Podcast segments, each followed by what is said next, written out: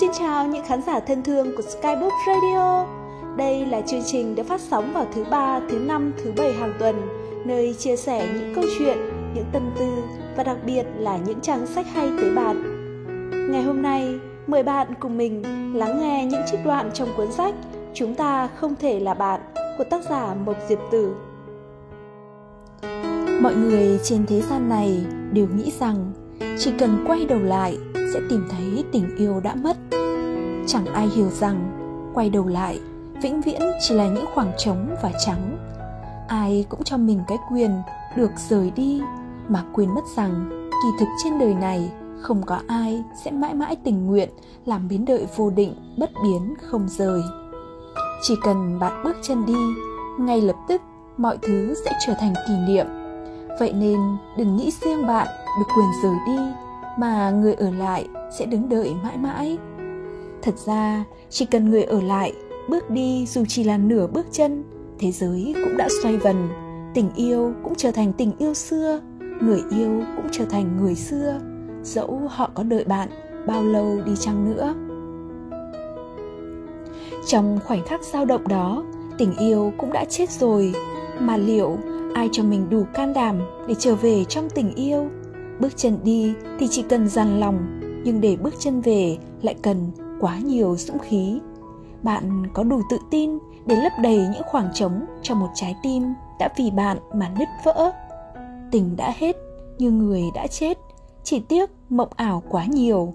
Con người vẫn cứ dại khờ tin rằng mình có đủ quyền năng hồi sinh cho người đã từng chết vì mình. Thế nên bạn à tình yêu không phải là thứ để đem ra thử thách lòng kiên nhẫn của nhau. Tình yêu có lúc vui, có lúc buồn, lúc thăng, lúc trầm, nhưng chỉ cần ta buông tay, chỉ một khoảnh khắc ngắn ngủi ấy thôi cũng có thể làm trái tim nhau tan nát, bao niềm tin vỡ vụn, làm hy vọng vụt tắt. Chúng ta có thể hét vào mặt nhau hàng ngàn lời khó chịu, có thể cảm thấy hết yêu đối phương ngay tức thì nhưng trong giây phút hai trái tim đang lìa xa nhau ấy, đừng buông tay nhau, đừng rời đi, vì chỉ cần ta bước qua cánh cửa bình yên, ngoài kia sẽ có những niềm vui mới cuốn ta đi. Và ở khoảng tối phía sau cánh cửa, có một người sau nhiều năm đợi chờ cũng đã học được cách để đứng lên và bước qua một cuộc đời khác. Có rất nhiều lý do để người ta bước vào hôn nhân, dù đôi khi khổ đau, đôi khi mệt mỏi, đôi khi thất vọng, đôi khi chẳng còn muốn cùng đối phương nữa.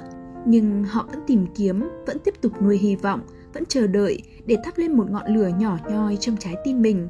Rằng dù thế nào cũng đừng biến nó thành cuộc hôn nhân chết. Rời bỏ bao giờ cũng dễ dàng hơn tiếp tục. Phá vỡ bao giờ cũng đơn giản hơn cải thiện. Có những lúc giận hờn và cãi vã lại là điều cần cho tình yêu được sưởi ấm lại.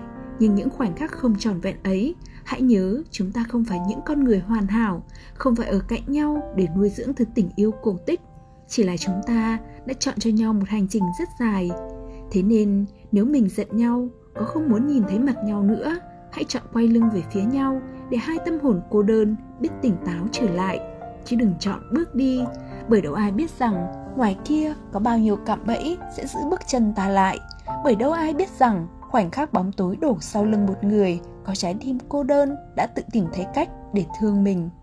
Giữ chặt một người không phải là luôn luôn ở cạnh bên. Giữ chặt một người là khi mệt mỏi vì nhau nhất, ngoảnh lại ta vẫn còn thấy nhau.